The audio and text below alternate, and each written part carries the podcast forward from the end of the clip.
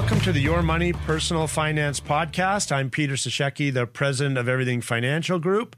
And here we go with episode 12 today uh, as we work our way this season through the Omny Formula Personal Financial Plan.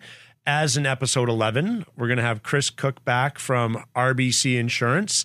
And we're going to be talking about disability insurance. We're going to make it Disability 101 he did a great job with critical illness. Uh, best explanation I've ever heard, making it easy to understand. So, once again, we're going to teach you to ask those questions about disability insurance you didn't even know you're supposed to ask. So, welcome again, Chris. You're back in the hot seat. Yeah, thanks for having me. Pleasure to be here. So, we're going to dive right into it. Um, so, there's two basic types, I think, of disability insurance we hear about, especially with employers. We'll start there. But people always talk about STD, people, I don't mean what you might have got in high school when you don't remember you were out for a bad night and not one of those things that stays with you forever. Uh, but we're going to talk about STD or short term disability and LTD, long term disability. So, what's the basic difference in those two types of disability insurance?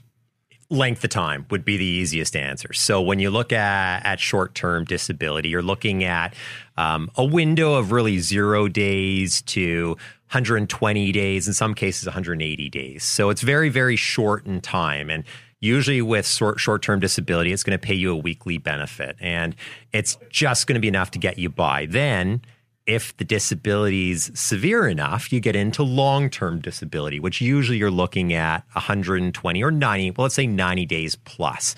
And usually with long term disability, it's something that um, could be could last a long time, could be debilitating, could be life changing, something where you might be disabled for years, if not the rest of your life.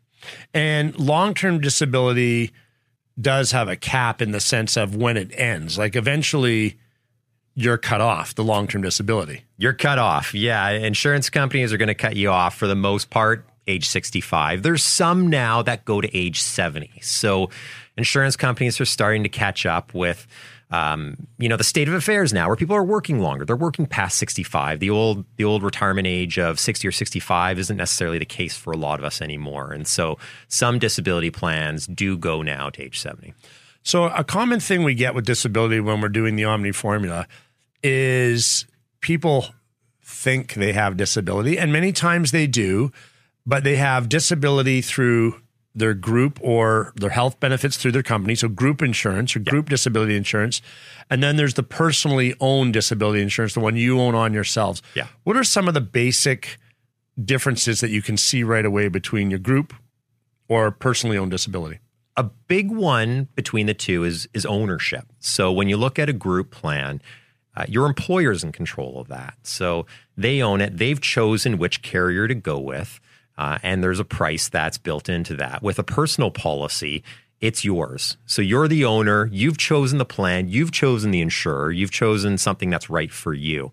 Uh, another big difference between group and, and, personal is how it's priced. So with group, um, it's a plan that's reviewed every single year by an insurance company if the the company you work for has a bad claims experience, meaning that more people have claimed for disability than the insurance company thought would claim, they might increase the price. So they have the right as an insurance company to increase the rate every year. So you're on this group plan with your employer.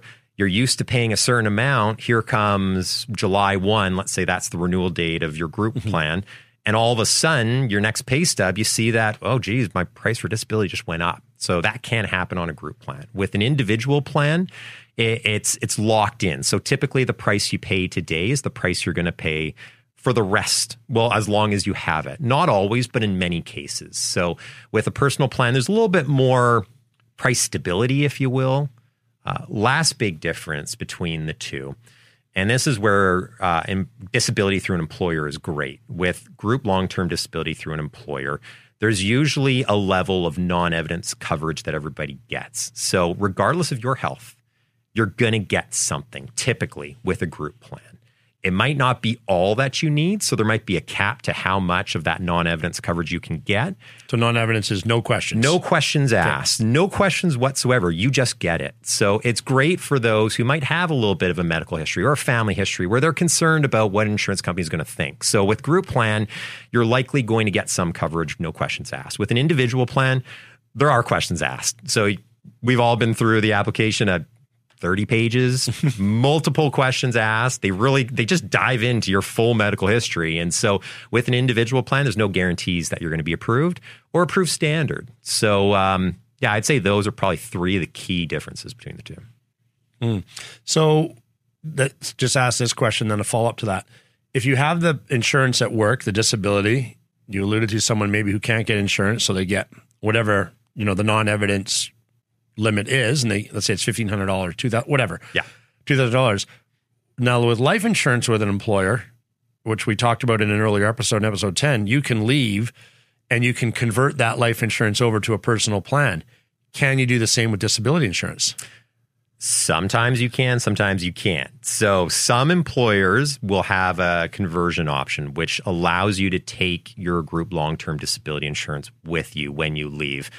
A lot don't, though. So they have to put it in. They have to put it in, and usually there's a cost to that too. A cost that you, as the policyholder, or you as the the employee, is paying for. So um, most group long term, I shouldn't say most, but many group long term disability plans are. Um, non-taxable meaning that the employee is paying for them so mm-hmm. you're paying out of pocket for your disability that you get through your employer and um, sometimes you can take it with you sometimes you can't but even if you can take it with you um, it's important to look at the type of coverage you get from an employer it, it, can be different than what you can buy on your own. And sometimes unless you're, you're uninsurable, unless you're uninsurable, in that case, well, then you'll take, well, ideally you get something at least. So, so it's great. So the best way to know is ask your HR department ask and say, do I have this as a conversion option? Because again, if you're uninsurable and you're going to leave your employer, but your health is not great, you maybe want to think twice because that's yeah. a irreplaceable benefit. Yeah.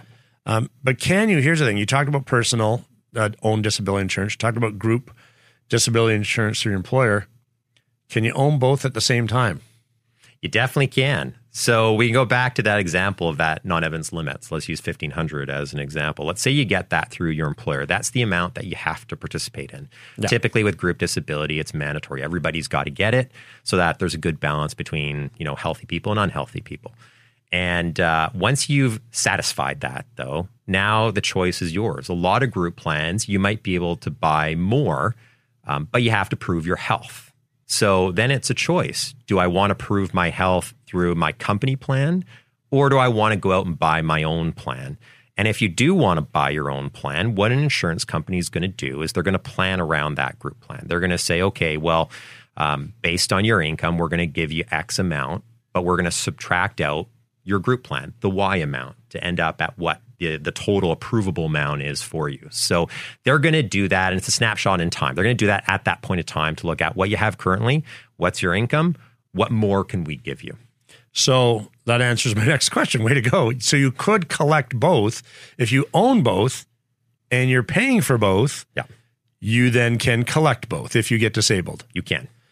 But what's the maximum you can collect? Because I can't imagine if I'm making $5,000 a month and I own, well, I couldn't own, could I, $7,000 a month of disability insurance? Because we saw this with CERB. Yeah. Now, that's not disability, that was a government benefit, but we saw enough people going, well, heck, if I don't have to work, why would I if I'm getting a free paycheck? Yeah. Because I could, and I know this and you know this, we've seen abuse in the disability realm for years. Um, kind of no different than uh, auto insurance with ICBC with claims. Right. Like people who will try and claim anything, and yes. Uh, which which spoils the pot for the rest of those. The majority, vast majority, who legitimately need coverage. Yeah. So how much can you realistically claim compared to the income you were receiving before you went on disability?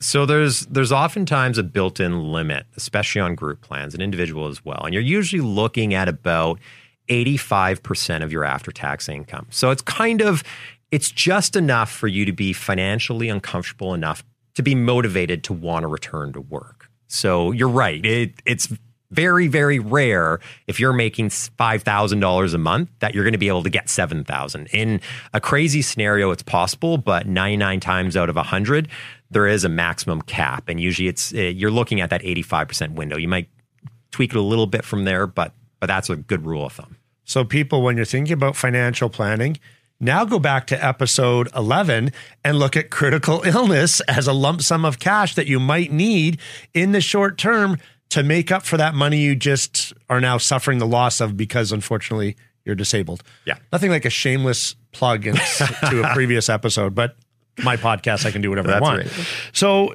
let's talk a bit about one of the biggest definitions I see out there with people when I'm doing benefits for a company and I'm doing an individual plan for someone. And maybe you can explain the difference because there's a lot of misconception about this. But the biggest thing is own occupation and any occupation, because that is, I see as one of the biggest differences between the majority Yeah. of group plans. Group is again people through your employer or own occupation, something you'll try and get through a benefit.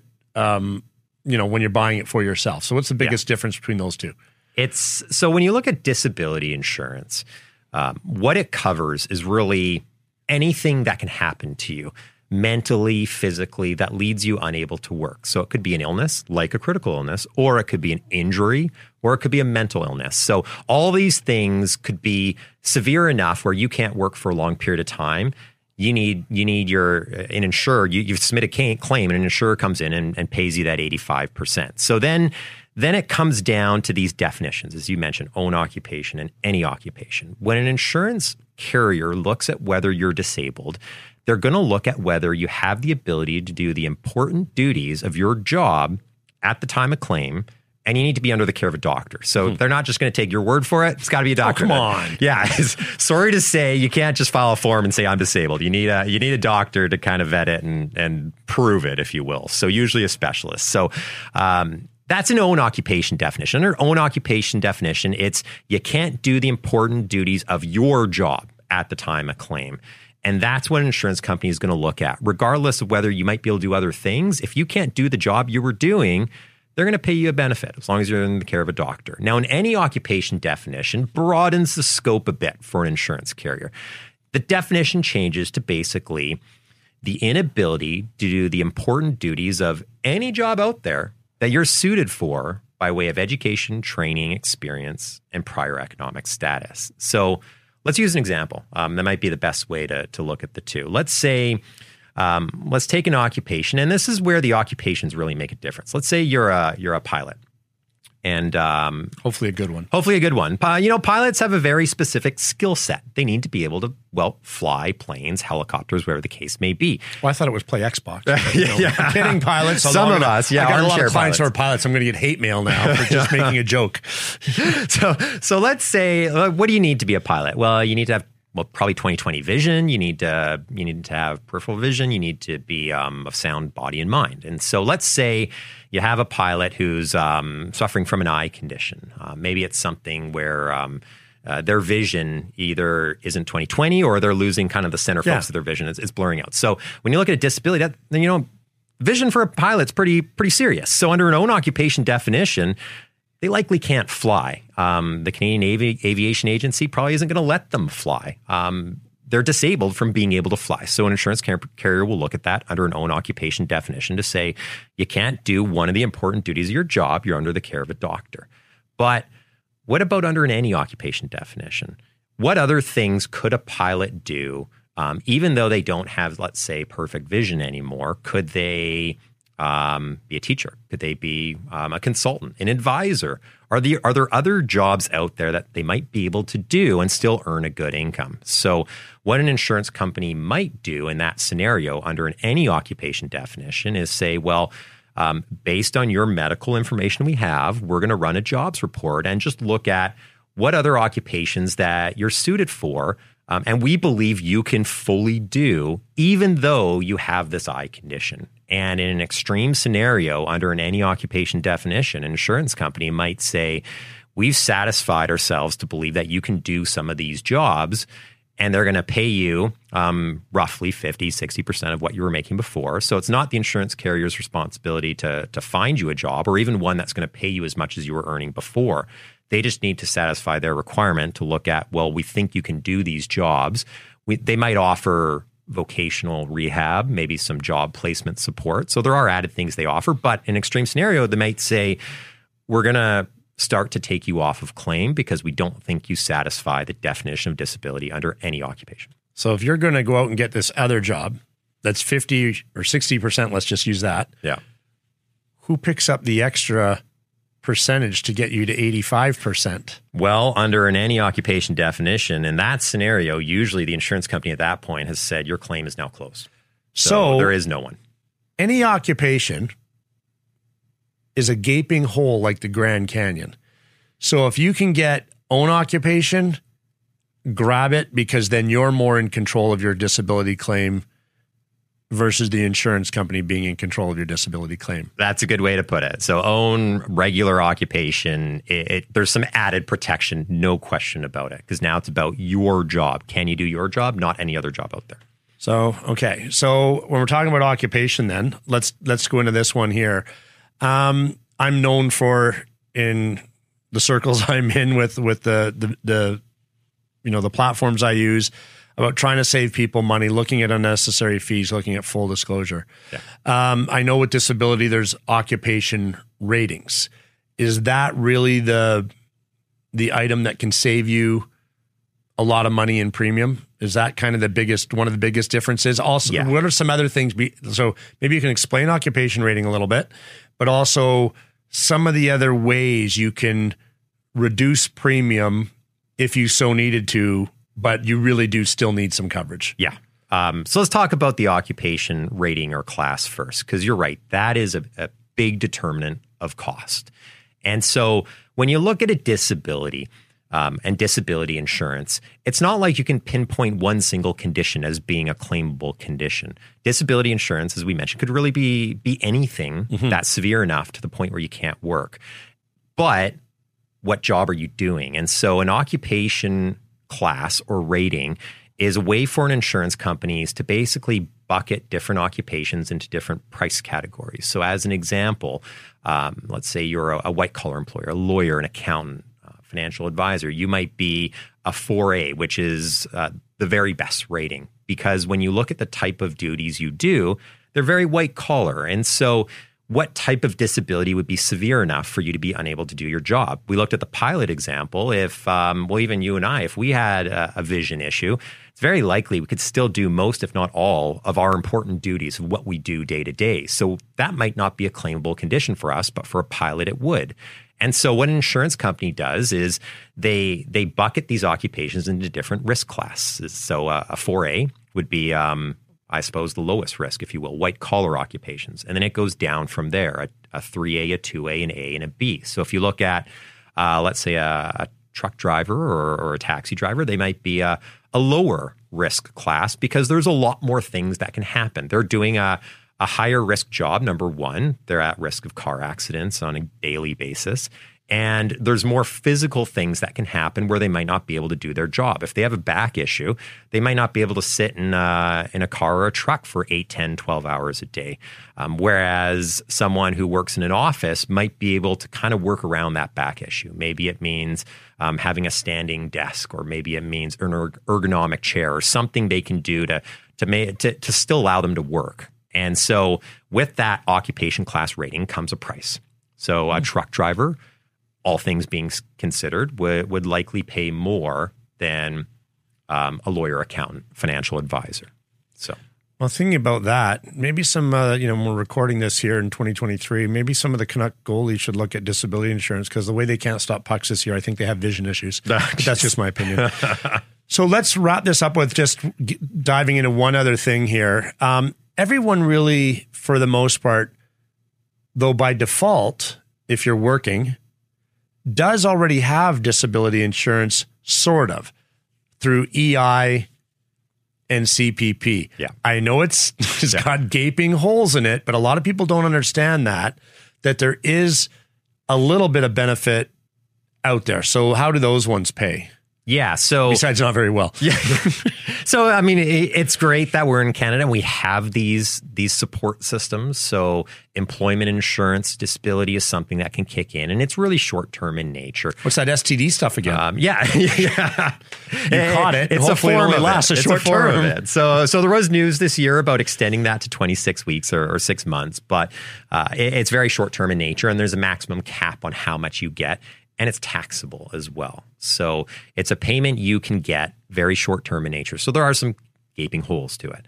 When you look at CPP, CPP disability is one that's going to pay you for a longer time. It's now your long term one. It's one where um, it's not going to pay you for the first four months. It's going to kick in after. because that's the that. EI part. That's the EI part. Okay. So that's kind of your waiting period. It's going to pay you to 65, but it's not going to pay you enough. If you look at the maximum um, in Canada, it's somewhere around fourteen hundred. Yeah, it's like a CPP claim. Yeah, like like like the retirement, like benefit. retirement benefit. Yeah, But don't you pretty much? And people don't take this the wrong way. And this is for your protection. I'm saying this. But don't you really have to be in really really rough shape before CPP kicks in to pay you? Yeah, yeah. You look at CPP, and and um, from what I've read, it, it really is one of those catastrophic disabilities. It's Better than nothing. where- It's better than nothing. Yeah, but it it's probably a disability that's severe enough that you you might not ever work again. It's probably going to be life changing. or I guess probably a lot of times where I've seen it kick in is for people who are really late in their careers, where like like back injuries and certain things like that. When it's late in your career, you don't have enough time to really recover because the recovery period might be too long that you're almost at retirement Yeah. age, if you will, or end of disability age 65. Yeah. Anyways. Yeah, it's a good way to look at it. Well, thanks again for coming in. Uh, you did so well. I'm going to get you back next year and we'll discuss something different in next season. But I just everyone want to thank Chris Cook from RBC. Uh, that's a wrap for this episode talking about disability insurance. Hopefully, we've answered a lot of the basic questions. And that's what today was just to give you some basic insight how disability insurance is extremely important. As again, I said, the most important insurance you can really get. Because remember, if you if you have life insurance and you pass away, well, that's not good. Um, but you're not there as a financial and emotional burden to your family. But if you get disabled, it affects you, it affects your loved ones, it affects the finances, mental stability, it affects everyone. So don't assume because you have benefits at work, you have the right disability insurance. Come talk to us at Everything Financial. We will make that part of the Omny formula discussion. And that's what we go through is all the different levels to make sure you have the right things to protect you. Reach out to us, uh, look at the past episodes, wait there for future episodes, go to YouTube to Everything Financial Group, look at all the different shows, or if you want to reach out, have a question you want answered now or an, or something answered on a future podcast, just email us at yourmoney at everythingfinancial.com. Thanks again, Chris and people. That's a wrap.